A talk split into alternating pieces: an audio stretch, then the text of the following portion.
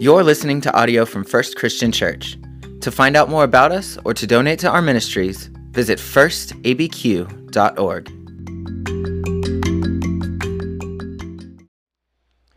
I invite you, if you're able, to stand with me for reading of God's Word. This is from Titus chapter 3. I'm going to start in verse 3 and read through verse 8. For we ourselves, we were once foolish, disobedient, led astray, slaves to various passions and pleasures, passing our days in malice and envy, despicable, hating one another. But when the goodness and loving kindness of God our Savior appeared, He saved us, not because of any works of righteousness that we had done, but according to His mercy through the water of rebirth and renewal by the Holy Spirit. The Spirit that He poured out richly on us through Jesus Christ our Savior, so that, having been justified by His grace, we might become heirs according to the hope of eternal life. The saying is sure I desire that you insist on these things, so that those who have come to believe in God may be careful to devote themselves to good works. These things are excellent and profitable for everyone. The word of the Lord. Thanks be to God.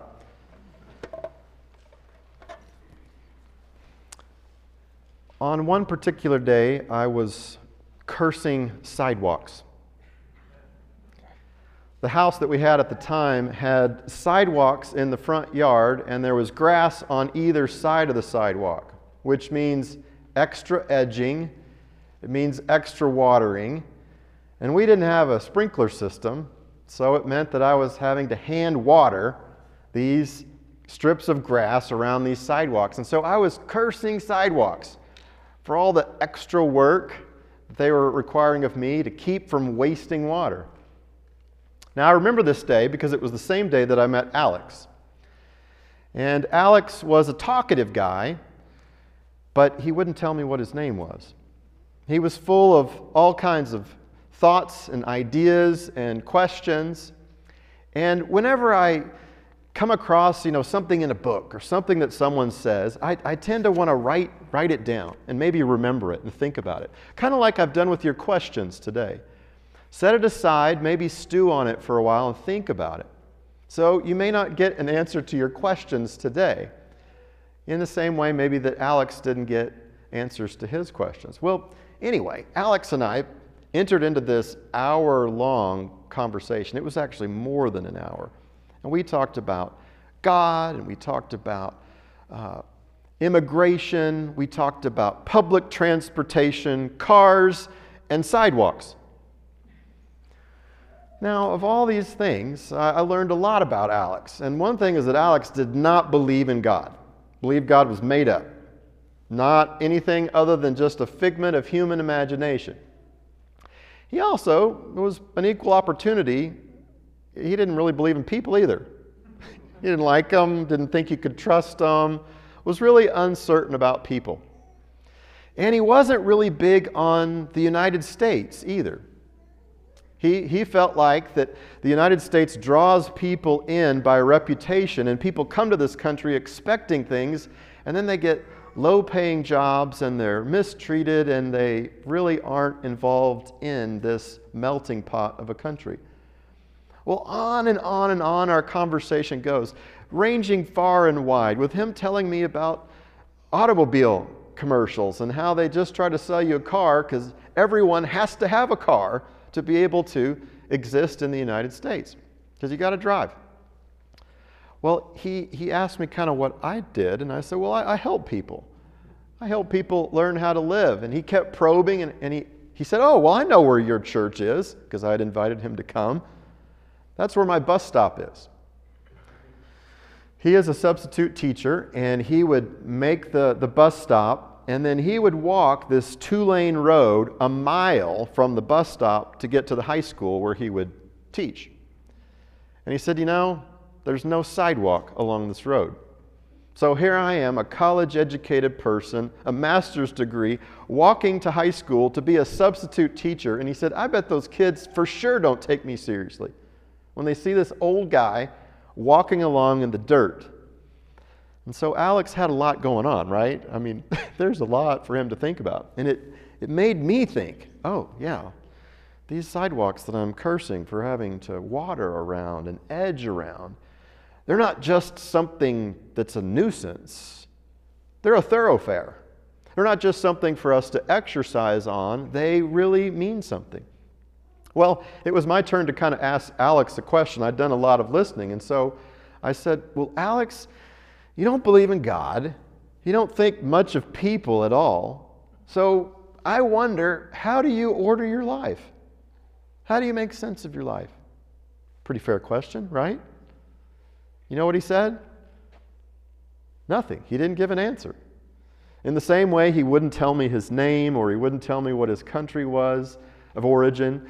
He would not tell me how he made sense of his life, other than the clues that he'd already given that it was going to have nothing to do with God, and it was certainly going to be not relying upon people. Well, as I heard Alex talk and as I listened to him, I couldn't help but agree. You know, if you look at people, people are somewhat despicable. And I, I know if you, when I hear that term despicable, I kind of think Daffy Duck. Does anybody else say that? You hear despicable. Well, Paul uses it here. And, and, I, and I, ha- I know that we're extra hard sometime on religious people, especially Christians, where we say, oh, their lives don't match up. They're, they're too, they're too, uh, too religious. They're too political. They're too whatever, right? Too full of their own opinions. But it's not religious people, this is about humans. Humans, in so many ways, don't get their lives together. They are full of envy, aren't we? For what somebody else has that we don't have a car that they have, or a house that they live in, or some job that they got that we didn't get. And we are driven a lot by our desires and our passions. Our desires, like sexuality, are used to sell us shampoo and cars and everything else. Capitalizing on the wants that we have and trying to get our dollars separated from us. So many things about our lives don't really add up. And I, and I look at what Paul says, and Paul says basically the same thing, doesn't he? Our lives, we were once foolish, all of these things being given to our passions. And I think Paul, if Paul got to sit down with Alex would agree that they are indeed prone to their own devices. Let me, let me read it to you, just a phrase of it again.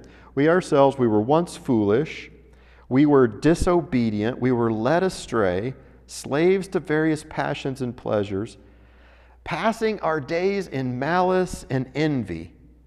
Despicable. There it is again. Sorry, Daffy Duck. And so I have to agree with Alex. But that's not the rest of the story. Yes, humans are despicable, but God is remarkable. God steps in and wants to save us. And we get this great appearance.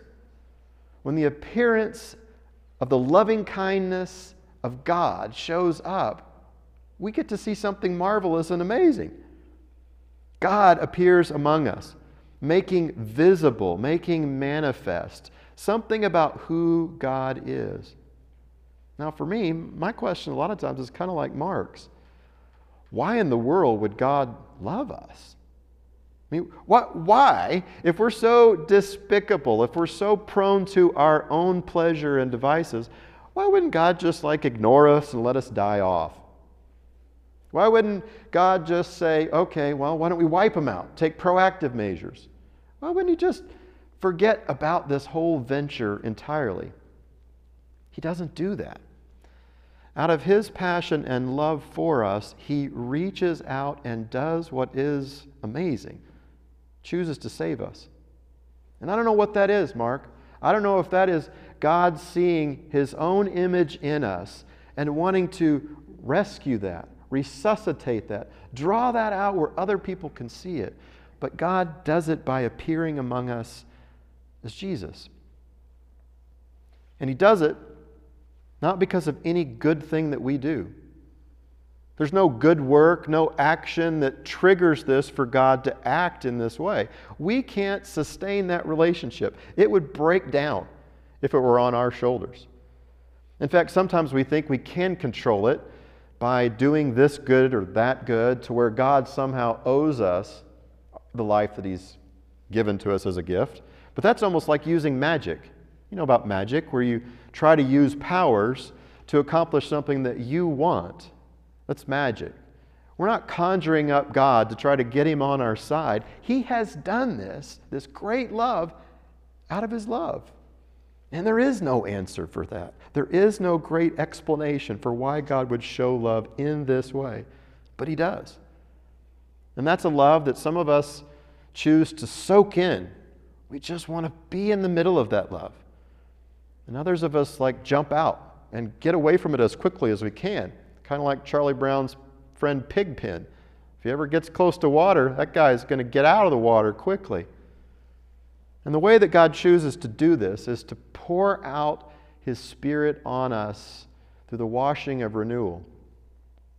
When we hear this Holy Spirit language, we hear Jesus' arrival among us in baptism language.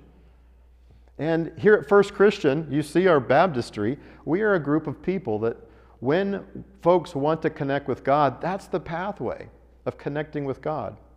And it's like a story, not, not a story of Jesus' life, but it enacts the whole story, where someone is plunged down, consumed with water. In a similar way, we are consumed with God. We're surrounded by the presence of God. Holding our breath for a moment, not so that we drown, but we model that death where we stand back up. We're raised to live again, and we draw in that first breath of the Holy Spirit. A breath that, like the first one we took out of the womb, is a breath that is a gift of God. And we're believers in baptism. That's, we believe what God does through baptism to model and show for us this story of how He's acting in the world. God's move of salvation is solely up to God.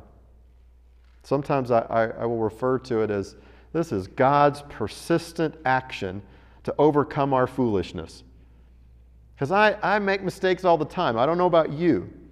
But God's move of salvation is one to just overcome all the foolishness, all those things that we do, and it doesn't make logical sense at all. Okay, so we're back on our story here.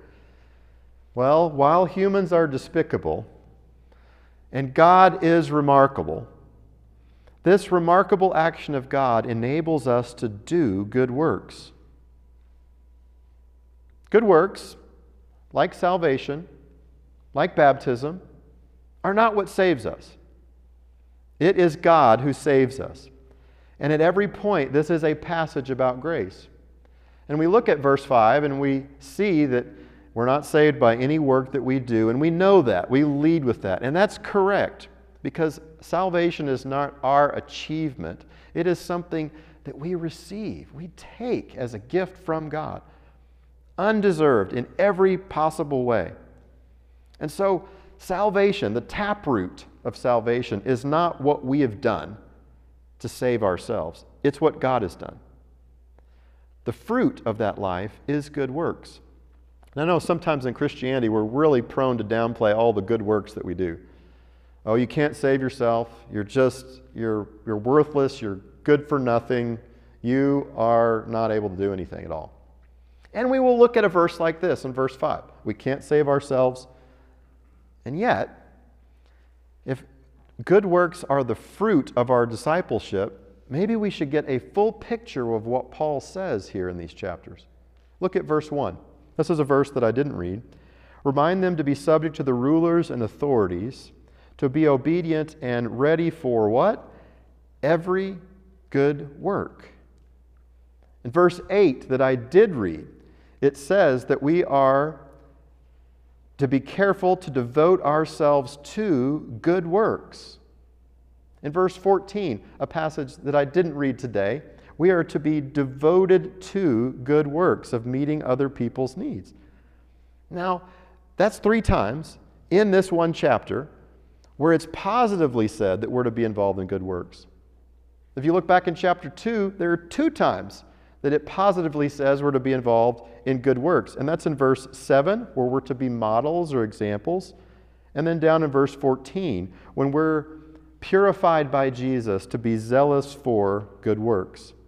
So, we can't earn our salvation. But the good works that we do is us being caught up in the life of God.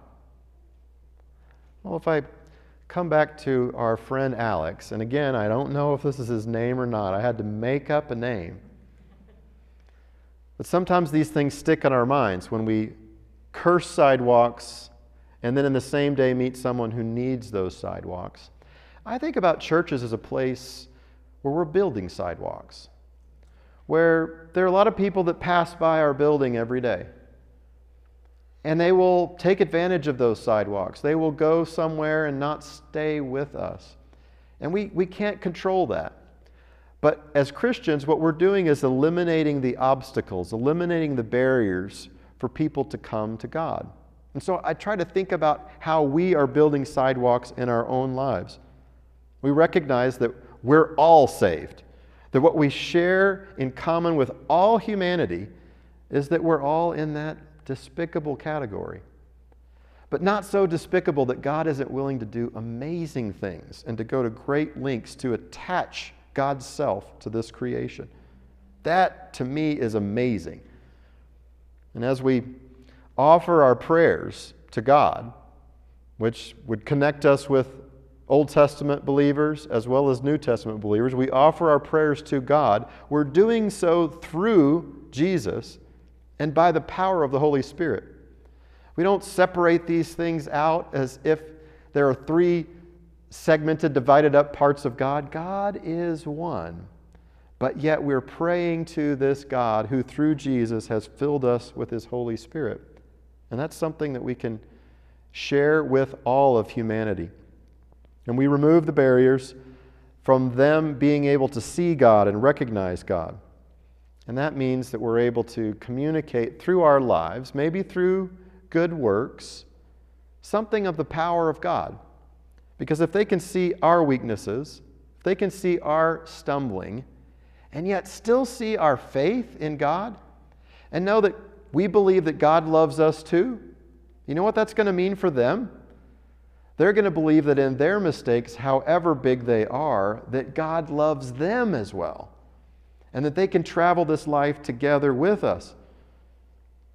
So, yes, we're sometimes despicable, but God is remarkable in His love for us and what He has done for us. And that enables us to be able to do good wherever we go. As we've been on this journey through the month of December, we've been looking at Jesus arriving. We've explored a lot of things like stumps. That we don't let the dead, dry stump of our life take away our hope. We've also believed that what we water in our life, whatever twigs we water, are what will grow. And we want to be a people who are watering joy, where we're singing and shouting and declaring the joy that God has given us wherever we go. And, like we learned uh, a week before Christmas, last week, our circumstances, the people that are around us, do not get determine whether or not we have peace. We can choose that peace regardless of the craziness of the world around us. And on Christmas Eve, we again sang a new song to let these words echo God is King, the Lord is King. This message of Jesus arriving among us is good to speak about at any and every season. And it's one that calls us into the life of God, into a life where, as Christians, maybe we're not so much known by our sidewalks or by our sermons or by even our fantastic music, which I told Jimmy in the group, you guys should just keep singing today. It's so good today. We're not known by any of those things, but we're known by our love because that that's what Jesus said would be the marker for how people see whether or not we're Christians. Are they a loving group of people? Let's pray. God, we just praise you that you have arrived among us. that you have come and connected yourself to this world through Jesus. And we thank you that even with his leaving of this world in a physical sense, the Holy Spirit you sent to each of us as a gift. A gift that we receive in baptism, a gift that's really at play and at work before we're baptized because your presence is everywhere. We just thank you for your work in our lives and in this world. And we ask you that we will be a people who clear the way for others to hear good news, that you love them, and that you want to journey in their life with them. We pray all this through Jesus, who lives and reigns with you and the Holy Spirit as one God now and forever. Amen.